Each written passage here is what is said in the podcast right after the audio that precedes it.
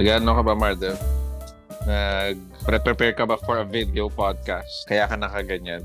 Pinapapawis yung ulo ko. Tsaka nakakasilaw. Nasa taas yung ilaw ko. Ah, uh, ba't ka naka-long sleeves? Ito yung Bakit para kang ano? Pinakamalapit eh. Ano, Australian ano, Outback Ran- Explorer. Ranchero. At mukha kang ranchero. Oh. Wala lang. Try mo mag ano, Australian accent. Hindi ako marunong. you can do it, mate. Yeah. Oy, All oy, it takes is a bit of patience and si Bogart. perseverance in it. Naging British. Masabi lang na may accent. ano yung mga nasa likod mo? Books? Oo. Warhammer. Ano masasabi mo sa balita na ano na magkakaroon na ng cinematic universe ng ano Warhammer starring Henry Cavill? Ano? Uh, Or I'm sure Amazon na eh. na yun. Oh, ano, cautiously optimistic. Kasi Amazon. Pero knowing uh, naman na si Henry Cavill is uh, a fan. Oh. Same din with, uh, ewan ko ba, ang saya maging fan ngayon eh. Yung Fallout din, in-announce na merong uh, series. So yun. Mas, masaya ba maging fan? Paano kung DC fan ka? Masaya pa rin ba? Parang hindi. Ayun kasi, hindi ako DC fan eh. Oh. Team lang yung mga superhero movie sa akin. Happy ka ba, ba na ano, may trabaho si ano, may trabaho pa rin si Henry Cavill kahit na hindi na siya yung ano, hindi hindi na siya Superman ngayon. Kaya nga, ewan ko kung anong plano nila kasi 'di ba sa mga nanood ng Black Adam, oh. 'di ba yung ending is uh, teasing more from him kaso mukhang hindi na mangyayari. Oo. Medyo may ego pala tong si ano eh, si Dwayne Johnson. Malaki ang kanyang ego kasi ang naririnig ko sa mga ano sa mga online forums ay nakalagay daw sa sa contract sa mga contracts niya pag may project siya na kapag merong fight hindi dapat siya matatalo sa mga fight scenes. Yung ano, yung mga characters na pinoportray ni Dwayne Johnson. Oh. Yun ang nakastipulate daw lagi sa mga contracts niya. Naalala ko dyan si Jackie Chan eh kasi bawal nga ba siyang pumatay or bumaril? Mm. May something similar si Jackie Chan na ganyan sa kontrata niya. Pero ano yung ano doon? What's what's the rationale or ano yung motivation? Bakit merong ganong condition si Jackie Chan? I mean, ano sa tingin mo? Bakit ganun yung ano niya? Yung meron siyang ganung um, condition sa mga contracts niya? Siguro similar din kay The Rock uh, image. May mini-maintain siyang perception. May mini-maintain siyang perception. A perception of not using deadly weapons? Or not killing another character. Hindi ko ma-recall kung alin dun sa dalawa eh. Pero I'm pretty mm. sure, di ba, nung nag-Hollywood na siya, na merong namatay sa mga na-encounter niyang villains. Uh, so anyways, ano naman nila yun? Uh, kontrata. So may negotiation. Pero, Ginusto pero si yun. Black Adam kasi isa siyang ano eh. Di ba ano siya, villain siya ni, siya yung ano, siya yung antagonist sa story ni Shazam. Mm. Or, or hindi ka familiar sa lore ng Hindi ano. ako familiar. Ah, okay. So, villain talaga siya yung yung character ni Dwayne Johnson sa DC Universe originally. Pero parang yung pag-frame ng character sa movie is parang anti-hero or someone na eventually naging someone na ano na ano na na, nagpo, na nagbibigay ng ng positivity sa mankind. Ewan ko. Yun so, parang mahirap 'yan, no? mahirap siya i ano i-reconcile dun sa original source material. Kasi ayaw ni, I guess ayaw ni The Rock na maging ano, villainous yung character niya.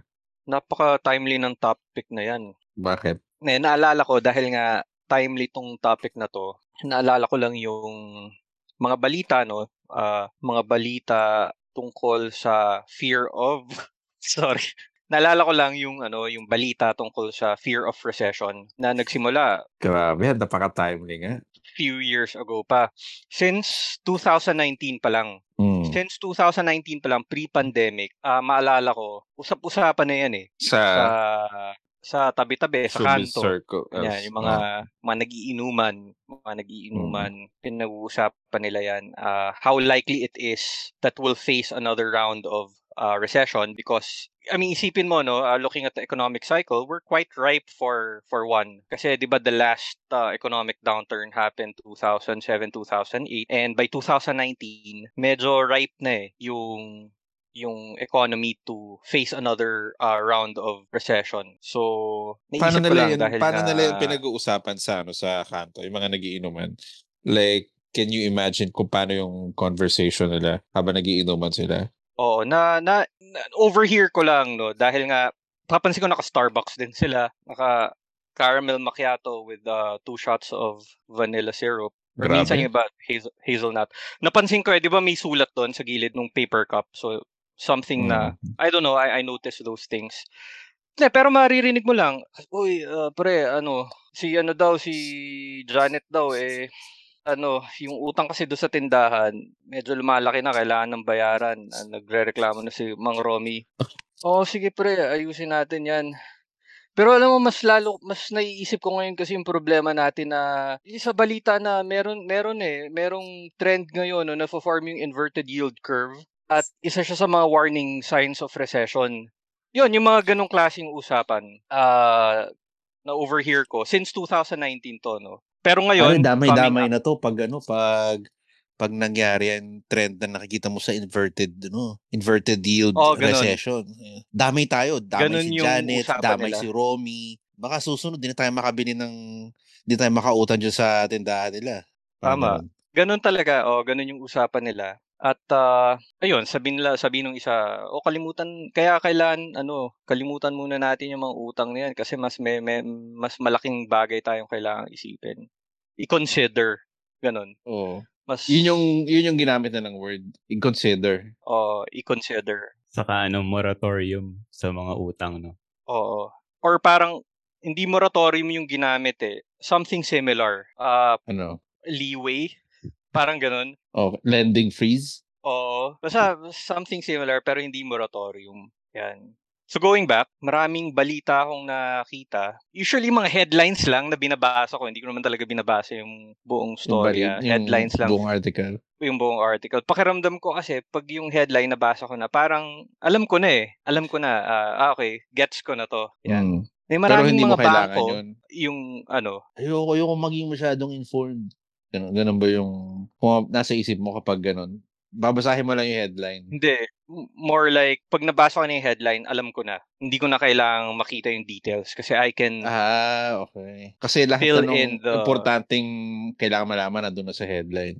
oo. Oh. Parang Saka I ano can pala just yan. concoct the details. So, Parang movie and trailer I'm pretty pala sure ah. those, ha? Yung Parang, mga recent movie trailers, lahat ng mga plot points, saka ano ba yun, importanteng twist, nasa trailer na so hindi mo na kailangan panoorin yung pelikula. mm. So, ganun ako eh, pag nagbabasa ng, ng balita, okay na yung headline. Ah, okay, gets ko na yan. Sure ako, gets ko na yan. So, maraming mga bangko, mga, yung tinatawag nila na systemically important banks. Mga too So, big to fail lenders. Oo, exactly. And um, how do you say that? Liquidity providers. O basta yung mga bangko na kapag nag-fail yung bangko, Malaki ang negative impact niyan sa ekonomiya yes, kapag mararamdaman mo talaga. sila. Mararamdaman ng mga, iyon yung na-overhear ko na nag-uusap sa kanto about the inverted yield curve. So mararamdaman ng common folks katulad natin. So maraming And nagsabi ni- na by, ano yun, Ronald? Hindi, sabihin ko lang, ano, yung mararamdaman ng common folks, pati si Romy tsaka si Janet. Hmm, si Romy tsaka si Janet.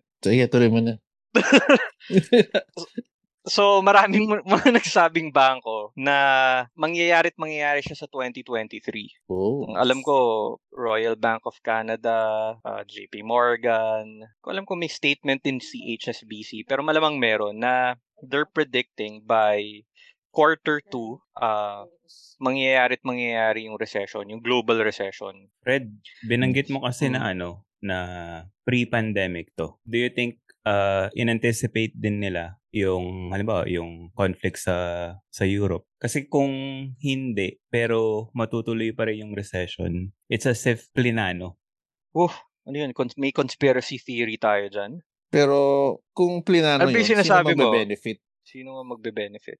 Kung Yung mga meron kang ganong speculators. ano, Kasi kung alam naman, alam nila yung trend, di ba? Kung natuto ka na nung 2008, sana mas mayaman ka na ngayon kung nakita mo yung, yung trend. Kung alam mo na mauulit, regardless na may conflict or may worldwide impacting event. Pero interesting doon, prediction nila yun, di ba? Predict nila yun bago pa mag magkaroon ng pandemic. So, yung recession na mangyayari, kung mangyayari nga man siya, yun ba ay dahil sa mga factors na na-mention nila sa predictions nila? Or was it because dahil sa mga events na nangyari na hindi nila na-anticipate nung ginawa nila yung mga prediction na yun? Tulad ng COVID, tsaka yung uh, war sa ano sa between Ukraine and Russia. Like, oh, kung may oh. recession man talaga next year at mangyayari man yun, ano yung factors na nag-cause nun? Yung factors ba na na-mention ng mga nag-predict? Or was it these, ano, or is it because of these events na hindi naman nila minention sa prediction nila? The common people have a right to know. Sila Romy at Janet. Janet. Although something that I need to say, nung 2019, I think may kinalaman din to sa point nyo, you know. Iba kasi yung perception ng mga tao noon eh, dun sa apprehension nila sa, sa upcoming recession. So, ang iniisip, ang maalala ko dati, based dun sa na-overhear kong conversation, sinasabi nila na it's really on account of the growing debt, mga ganung factors eh. Uh, slowing down of the economy based on GDP um, and all those things. Hindi ko maalala exactly kung ano yung mga na-mention nung mga nag-uusap sa kanto na narinig ko. Pero yun lang yung maalala ko mga terms eh. Yun, debt and the uh, GDP na nagsa-slow down sometime in 2019. And I, I keep on, I kept on hearing the, yun nga yung debt eh. The, the way that the government debts are just growing. I kept on hearing that sa mga conversations in 2019 about this fear of uh, upcoming recession.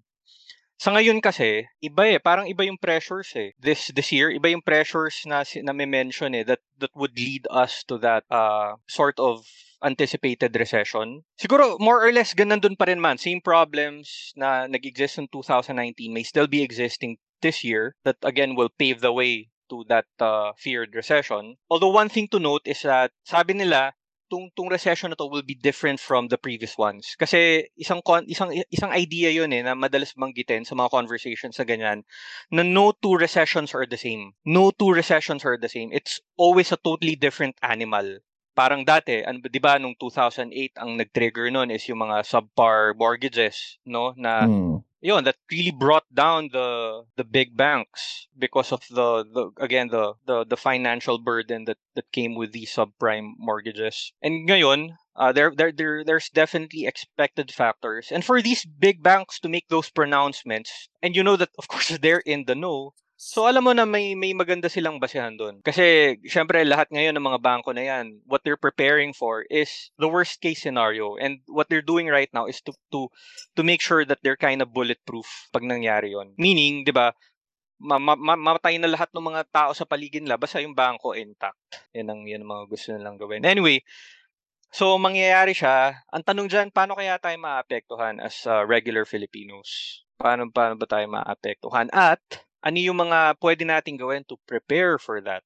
Mas we magiging... Were... Sige. Hindi, Ron, go. Kasi sasabihin ko lang, mas magiging mahirap na maka makahiram ng pera sa mga bangko. At kung ma-approve ka man, kung makasa, makapasa ka man sa mga requirements, mas mataas yung magiging interest so mas malaki yung babayaran mo. So that's one way na maapektuhan ng ano ang ang consumers kapag nangyari yan nangyayari na yun. Recently, nagtaas ng by how many basis points again? 5.5% na ngayon ang ano, ang declared interest rate. Kung Saan? hindi ako nagkakamali. Sa US? Sa Pilipinas. Ah, sa Pilipinas. So, nagsimula na siya. And that's uh, our way to curb recession. Ah, no, inflation. Inflation. Hindi, tama ka. Mas magiging mahal ang pera dahil sa mataas hmm. na in- Yun nga yung point nun, di ba? Kasi tataas yung interest rate. So, yung mga bangko, yung mga lenders, iba-pass on nila yung pagtaas ng interest rate sa mga financial products na, ano, na ino-offer nila, na mga loans, ganyan. So, meron palang something dun sa sinasabi nung magtataho sa amin. Kasi sabi niya, either buy gold daw or buy goats tapos move out of the city kung talagang ganun magiging kaseryoso yung recession. May point yung magtataho na yan. Na-mention yun ni favorite na sabihin kong author, no? Although isang libro pa lang naman talaga nababasa ko sa kanya. Si Nassim Taleb. Na-mention ko na yun. Uh, tungkol dun sa The Black Swan. So sinabi ni Nassim Taleb sa isang interview, around 2018 or 2017, kasi nga nung mga taon na yon nagsisimula na yung mga conversations around recession eh. So parang tinanong siya nung interviewer, ha, ikaw, uh, being uh, uh looked up to as a as a genius in in in in in the financial world how do you, how will you prepare for the upcoming recession so sinabi niyo yon na nag-stock up siya ng gold Mm, stock up siya ng gold. So, yung magtataho mo na yan, maaaring nakita niya rin yung interview na yon ni Nasim Taleb sa YouTube. Ma- malamang nga. Wala bang sinabi mm. si Nasim sa about goats? Sheep yata yung nasabi niya. Ay, okay. Sheep. Oo, meron kasi siyang, yun, acres of land. And kasi yung sheep nagpo-produce ng wool. Kahit anong gawin mo, magpo-produce at magpo-produce ng wool yung sheep eh. So, mapagkakaperahan niya. Pag, pagkaalala ko ganun. So, onto something talaga yung magtataho. Something na hindi nakatay sa market. Safe bang sabihin yun? Pero yung gold, di ba nakatay mm-hmm. sa market yan? Gold is a is a weird thing eh. I don't know. Again, I'm not a well. I would like to think that I'm a financial expert because I'm you know feeling like a financial expert.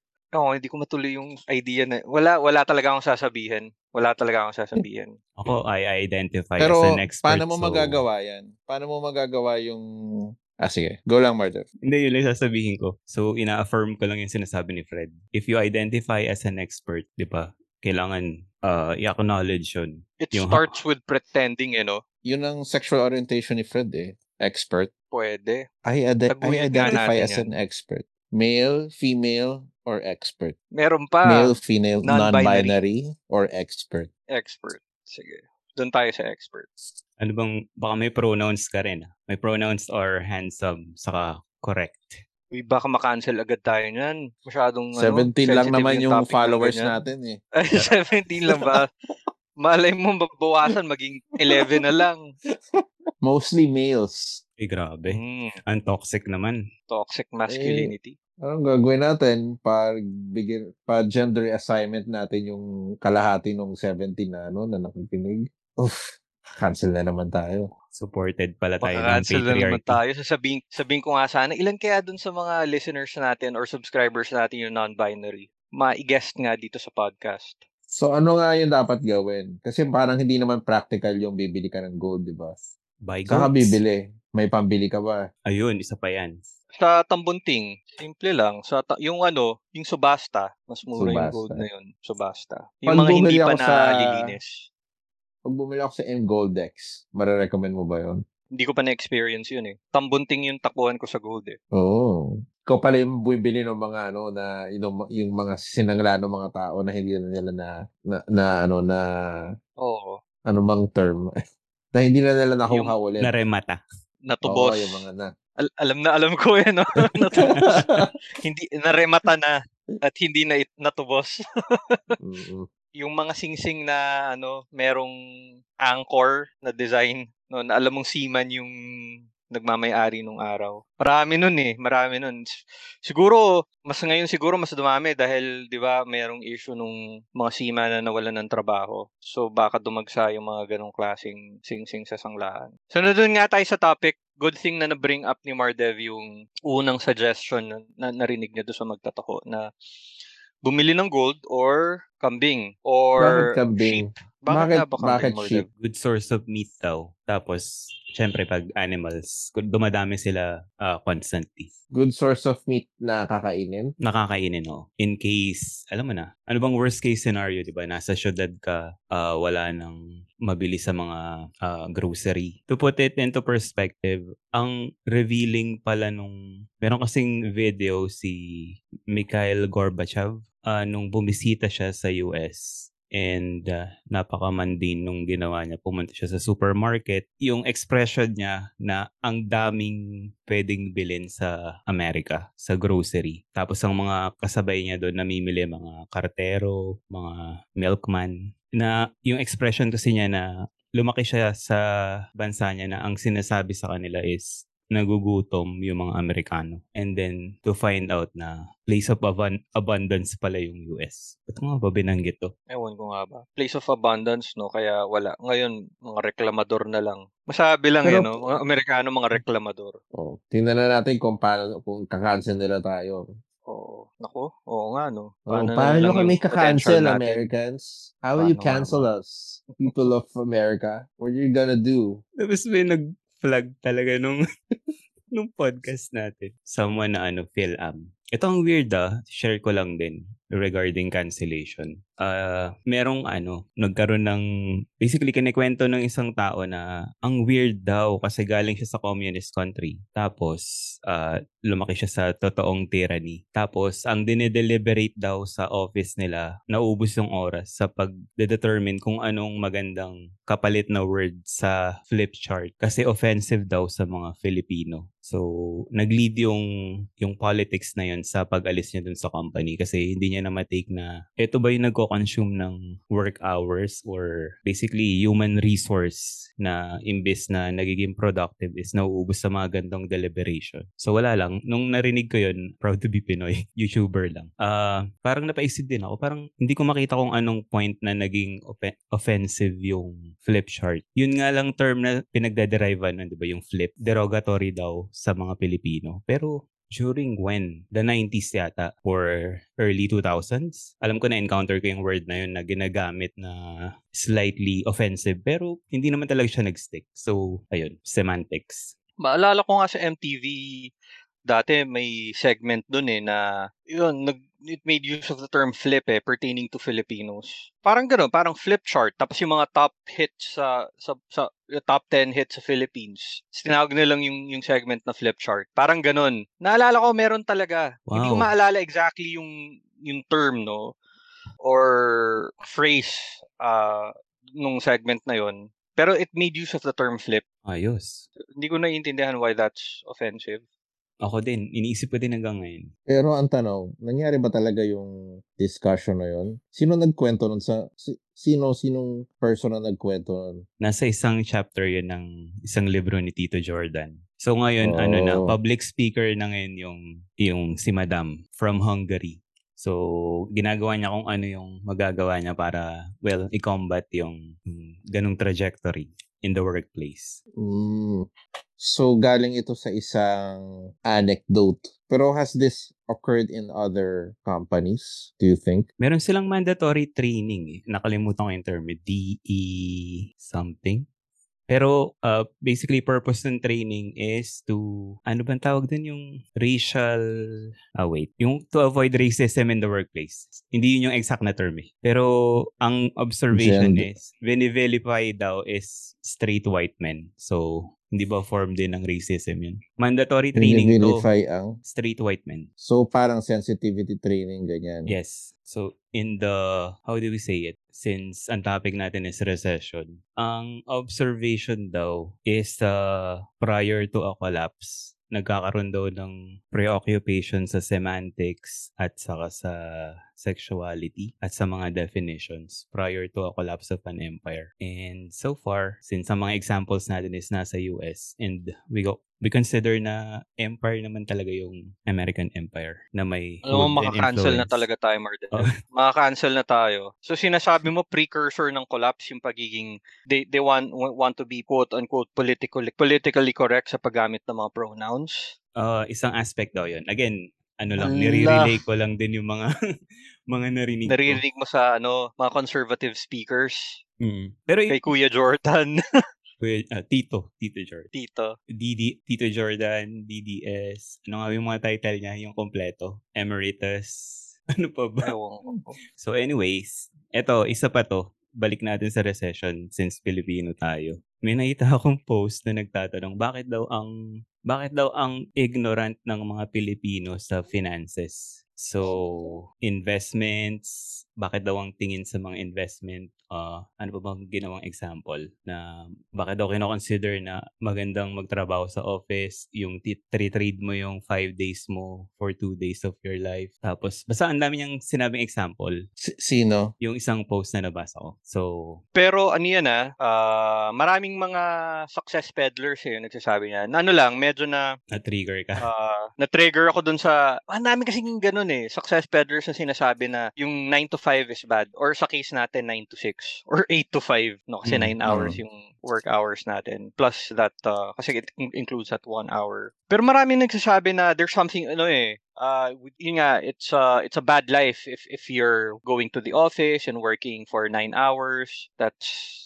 hindi dapat yun ang buhay mo because you won't get rich. Actually, mali yun eh. Mali yun. Ah, Bakit- okay bakit lang, okay mali? lang mag okay lang magtrabaho basta you work hard and aim to get promoted. So Bakit if you get mali? promoted, if you get promoted, okay din yun. Ma-achieve mo rin yung mga financial goals mo. Ma-achieve mo rin yung kung- mga financial goals mo. So kung hindi pala maganda or hindi ideal yung pag-work ng app, ng pagtatrabaho sa sa opisina, ano yung alternative daw? Maging ano, uh, vlogger, maging influencer. Yan. Yan ang mga pinipedal ng mga tao ngayon na ideas.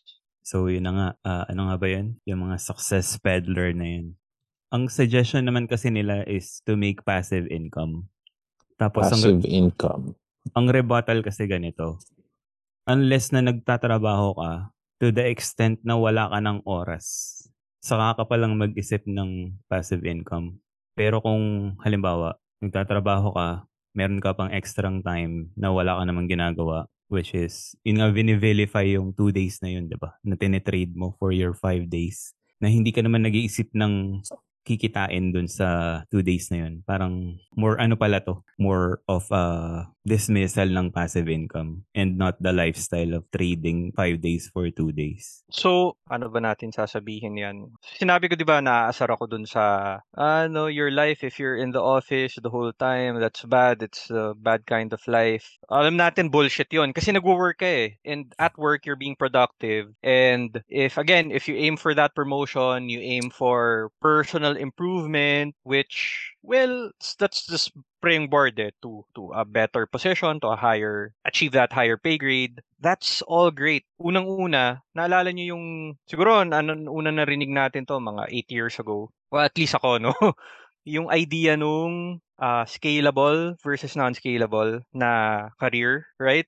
So sinasabi doon na kasi si, si, sabi natin 80s, 90s. Pag nasa university ka, yung mga professors mo will always tell you that you aim for careers that are scalable. Tama ba, Mardev, yung term scalable? Ronald, tama ba yon? It's the scalable careers that you have to aim for. May Meaning, ito room yung... for advancement, yun ba? for example, you're a musician. So you compose uh, several, you know, music songs, create an album, and then even even even if you're like in vacation in the Maldives, you know, that will bring you money kasi it's scalable. Hmm. Tama ba yung pinagsasabi ko? Scalable versus non-scalable. Pero basta yun yung concept. Wait. Ako, i-mention ko career. Habang nagsisearch Tayo. ka, ang ginawang example is ganito. Halimbawa, hairdresser ka daw. Uh, may cap yung number of uh, hours na pwede mong i-bill na naggugupit ka ng ng buhok. For example, 20 per hour. Kasi kailangan mo daw matulog, kailangan mo kumain, other life maintenance activities. So may cap yun. Yun yung pagkakagamit ng scalable na binabanggit dun sa 5 versus 2 na system or na work arrangement. Na kahit na gumupit ka na, parang ganito, imposibleng gumupit ka ng 1,000 na ulo. Kasi nga, hindi mo yun maisisingit dun sa 5 days na nagtatrabaho ka. So, ang payo is humanap ka ng something na ito yung pagkakagamit ng scalable doon na, na halimbawa, nag-produce ka daw ng book na once mo lang susulatin and then ipapublish mo. Ayun nga, 'di ba? Pag naibenta mo na siya and kumikita siya, yung time investment mo doon is ganong scale yung hinahanap kumpara sa halimbawa, yun nga, magtatrabaho sa office, i-render mo yung katawan and oras mo for five days just to earn two days or just to earn uh, something na specific and may cap or may limit overhead. Ano ba tawag doon? Overhead cap. So, yun. Mm. So tama nga. Oo. I had to Google it. Scalable professions are those that require years of work with a modest baseline reward, but an outside chance of a disproportionately large payoff. Examples of this could be a research scientist uh, in search of next generation antibiotics, an artist, an app developer, or speculative entrepreneur. So yun yung example mo, Mardev. Tama nga yun na if you're like an author, you write this novel, it'll take you a year to write that good novel and it becomes a hit and you become as rich as J.K. Rowling. Yan. So, 80s, 90s, ang mga professors nun, hinihikayat nila yung mga estudyante to be in a career or profession na scalable. So basically, magtrabaho ka ng ano, kung, kumuha ka ng trabaho na yung compensation mo or yung binaba or yung makukuha mong kita ay hindi dependent sa oras na pinuputin mo. Meron din, meron ding dependency dun sa oras. However, yung focus dito is yung disproportionately large payoff. Kasi sabihin natin na ako, uh, 9 to 5 employee, right? So kahit anong hirap ko sa work, hindi ko ma-achieve yung J.K. Rowling success. Hindi ka nagka-quiet quitting, no? Oo. Hindi naman, hindi yun... Uh, hindi, callback lang sa previous episode. Uh, Walang nagko-quiet quitting right. sa mga experts. Wala, wala. Ano tayo eh? Mm-hmm. Regular uh, quitting. Regular quitting. ano, mm, expressive quitting. So, ayun yung sinasabi ng mga 80s and 90s professor sa mga estudyante nila. Aim for, yan, mga scalable professions. Kasi the, you, there's a possibility of reaping the reward, the big rewards. The, the, yun nga yung word, no? Ang ganda, no? Disproportionately large payoff. Pero, yung modern thinking ngayon, sinasabi na statistically, talo ka doon. Statistically, talo ka doon. Let's say, you're an author or you want to become a writer. No, that's your dream no and then you yeah you pursue that dream no of becoming a writer now if you like you know write a novel and then you publish that novel sobrang liit nung chance na mapapansin yung novel mo or I don't know collection of poems or short stories kung ano man yung output mo na yan sobrang minuscule nung chance na mapapansin siya kikita ka ng pera out of it based on st- statistics talong-talo ka. So, again, the idea of being successful in a scalable profession is enticing and really, yun nga, ideally yun dapat yung ini-aim ng lahat, pero based on statistics, talo ka eh. Kasi there's no guarantee nakikita yung, na mapapansin yung novel mo na magiging next J.K. Rowling ka. Saka ano, just to... Or pick... magiging... Oh, go. Ah, just to piggyback dyan, kasi di ba yung release ng GPT-3 ba yun? Yung uh, ah, AI na, na nag-generate ng text tsaka ng art. Di ba merong ngayong Chat controversy? Oo. May controversy oh, okay. sa, sa, sa art eh. Kasi ano daw, kinuha daw yung, sabi ng mga artist, kinuha yung samples ng art nila para gumawa ng dataset na ngayon kaya na mag-generate ng AI art in their style na hindi sila nakakompensate. Uh, just to piggyback dun sa sinasabi mo Fred na 'di ba author. Eh ngayon 'di ba, pwede mo nang utusan yung AI na sulat mo ako ng libro na with a specific, lalo na, ito na ba yung katapusan ng fan fiction genre? Or... Eh, wala pa tayo siguro sa stage na gano'n na magiging sobrang pulido siya na Mm, ewan ko. Siguro that's a question, ewan ko. I think it, it's more of a philosophical question yung sinasa- sinasuggest mo. If Kasi, if AI can can really at at this point in time no generate uh, a book like Harry Potter. Meron kasing example, ah, sa bagay, yun is on the creative side. Eh, yung art nga kasi may controversy na eh, kasi yun nga nakakagawa na. Pero hindi pa ganun kaganda. Meron programmer na inus inutusan niya yung AI niya na gumawa ng program niya. So, imagine, di ba, a few months ago, nagtitingin ako ng mga professions. Uh, kasama yung data analyst, uh, well, programming languages. Tapos ngayon, darating yung ganitong development na na imbes na mag-hire ka ng tao na nag-dedicate ng months or even uh, two years para mag-aral nung niche na yon na, well, pwede ba nang pagawa sa AI? Yes. Ganito yung foreseeable future daw. Siyempre, may mga sarili... Ronald, binanggit mo nga si The Rock na meron siyang... Uh, what's this? Meron siyang stipulation sa contract niya na hindi siya pwedeng matalo in the near future daw, in your handheld device, pwede ka nang mag-utos sa AI na gusto kong makita si The Rock na tinatalo ni SpongeBob and mag-generate na yun ng movie or maybe book. Pero video AI is uh, a possibility na ngayon na ayun, because of AI, matatalo na si The Rock. Or porn. Sipin mo, no? Kahit sabihin nila na ano yung maisip mo na porn, porn. Ah, di ba? What what's that called? Yung kung ano namang idea mo na pornography. Ah, yung Meron na noon, meron nang meron category. na noon na create. What what's that? Diba there's a term uh, Oo, kunwari hindi mo pa alam. For that. Hindi ko hindi ko maalala nung Subcategory ba? Subcategory? Deep fake nga. O yung, genre. Yung tinatanong mo yung sa Ah, oo. Sa pornography. Mo makita si Joe kailangan, Biden. Kailangan Rule 34. So anyway, de, dun nga sa subject ng scalability versus non non-scalable, uh, scalable versus non-scalable careers or professions. Nung araw ganun yung sinasabi nila, look for ano, uh, scalable professions. Pero ang totoo nun, uh, there's a great chance for failure if that's what you pursue. At maraming ganung storya, as in millions and millions of people, you know, suffered through life and eventually died lonely.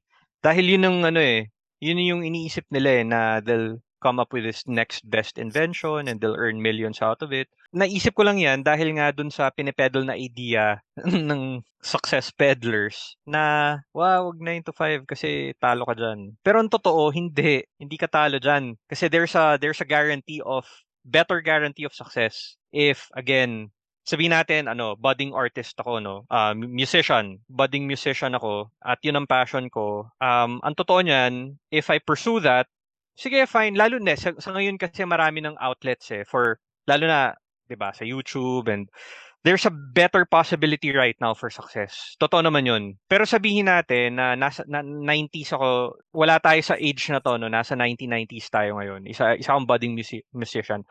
Napakahirap sa akin na 'yun, maging sikat, no? Napakahirap sa akin na maging sikat kahit gaano ka ka-talented ako. So pero nung nung yun nga, ang mentality nun ng mga tao, sige, just pursue your dreams. No, don't give up. Pero ang totoo nun, maraming mga tao na nag-persevere at nag-persevere at they didn't know when to stop. At yun nga, uh, medyo mes siguro miserable sila sa buhay nila kasi nga hindi sila sumikat. They didn't achieve that breakthrough. So, yun, going back to sa idea ng 9 to 5, there's nothing wrong with it. It's actually great. So long as, number one, oh, magsisipag pa rin naman tayo sa trabaho natin and then we aim for that promotion after promotion. I and agree. again, if if if if I'm like that uh, talented musician, I I can look for corporate jobs where I can apply that, apply those skills, and uh, reap rewards. I can work for an ad- advertising agency composing jingles rather than yung ina-attain mo yung ah gusto ko ng ano singular success no na gusto ko maging next Taylor Swift. But you know that's that's not going to happen. Talong tal ano just you can also aim for winning the lottery. Yan ganun ganun siguro yung statistical probability. O hindi naman no but, but you know you know what I mean. So yun lang uh, marami akong sinabi about it kasi nga naaasar ako eh tuwing nakikita ko yan marami yan eh sa Twitter, sa Facebook, yung nagkakalat ng balita na mali yung 9 to 5. But, but ang totoo nun, hindi siya mali. Tama siya. Because that's a surefire way of you earning money. If you have that money, you have the funds, you have the resources to do whatever you want. So, going back to your point, Mardev, kanina, so you can just work a, like a lame 9 to 5 job and then out of your salary, then you pursue your passion. No, It's up to you if you want to consider it as a hobby or an actual sideline to add to that, yun nga, um, kung walang mali sa 95, basta yung kikitain mo, ibibili mo ng gold or kambing. Or sheep. Or sheep. Kasi semi-joke pero ba? Yung value ng gold in the foreseeable future is constant ba? Kasi nga sabi, pat, pati daw mga aliens, 'di ba? Minine yung gold kasi nga useful for aircraft or their technology. And of course, yung mga kambing or any livestock na mag-invest ka, eh, di ba, unless, ayun nga, mag-upload na tayo sa metaverse or sa sa matrix, eh, kailangan pa rin natin kumain and such. So, whether through 9 to 5 or instant success na disproportionately malaki yung payoff, eh, those are the two things na pwede kang ayun, maging secure in the coming recession, whether wink-wink, eh, planado yun or hindi. Bakit may wink-wink pa? Dapat wala-wala na. May wala. video, ano naman pala to. So ano pa, bukod doon sa sinabi mo, ano pang development uh, ways ways na ma- mag makaka uh, that will prepare us or even sort of protect us from the pains of uh, recession. So bu- bukod sa pagbili ng gold, uh, pagbili ng kambing at tupa, may tupa ba sa nakita kailan kayo huling nakakita ng tupa sa Pilipinas? Malabon Zoo? Pero hindi ako sure, ah, okay. baka false memory to. Mm. Yung pala Discovery Channel, yung pinapanood ko. So anyway, maghahanap tayo ng tupa. Pero back to your question, yun nga, uh, paano ba maging resilient, di ba? Lahat naman nagsisimula sa sarili um, ano ba, physical fitness. uh, number one. Oo. A worst case scenario na building nagkakaroon na ng muscles. riot, 'di ba? Kung hindi ka makatakbo or hindi mo kayang ipagtanggol yung pamilya mo, 'di ba? Talo ka na. Uh, yun pa lang. So, push-ups pa more or workout. Sige. So number one, gold, sheep, or goat. Number two, push-ups. Push-ups. Yan, push-ups. Paano ba natin gagawin catchy yun? PP, PP, ah hindi, GGP? Anong ibig sabihin nun? Hindi, i- kasi para maging mag-stick, ba? Gawin nating acronym. G, Sige. goats, goats, uh, gold, push-ups. Push-ups. Yan lang pala, no? Yan lang pala ang kailangan para ma protect ko yung sarili ko kapag merong ano, Recession. pag dumating na yung recession. Who knew? Goats, Mm. gold, gams? Gams. Kailangan ng, oh, glute. Ano bang gams, di ba? Hita yun. Ah, hita ba yun? Glutes. Glutes? Ayun, Ay, hindi rin. Ano, glutes. ano yun? Hindi, ano yun, di ba? Glutes is ba butt, di ba? Mm. Mga glutes workout. Gains. May may Gains! Ayun. Triple G. Kailangan pa ba natin ng isa G, pa? ano. Gawin na natin. Okay na yun. May another G pa na kailangan. Ano? G. God.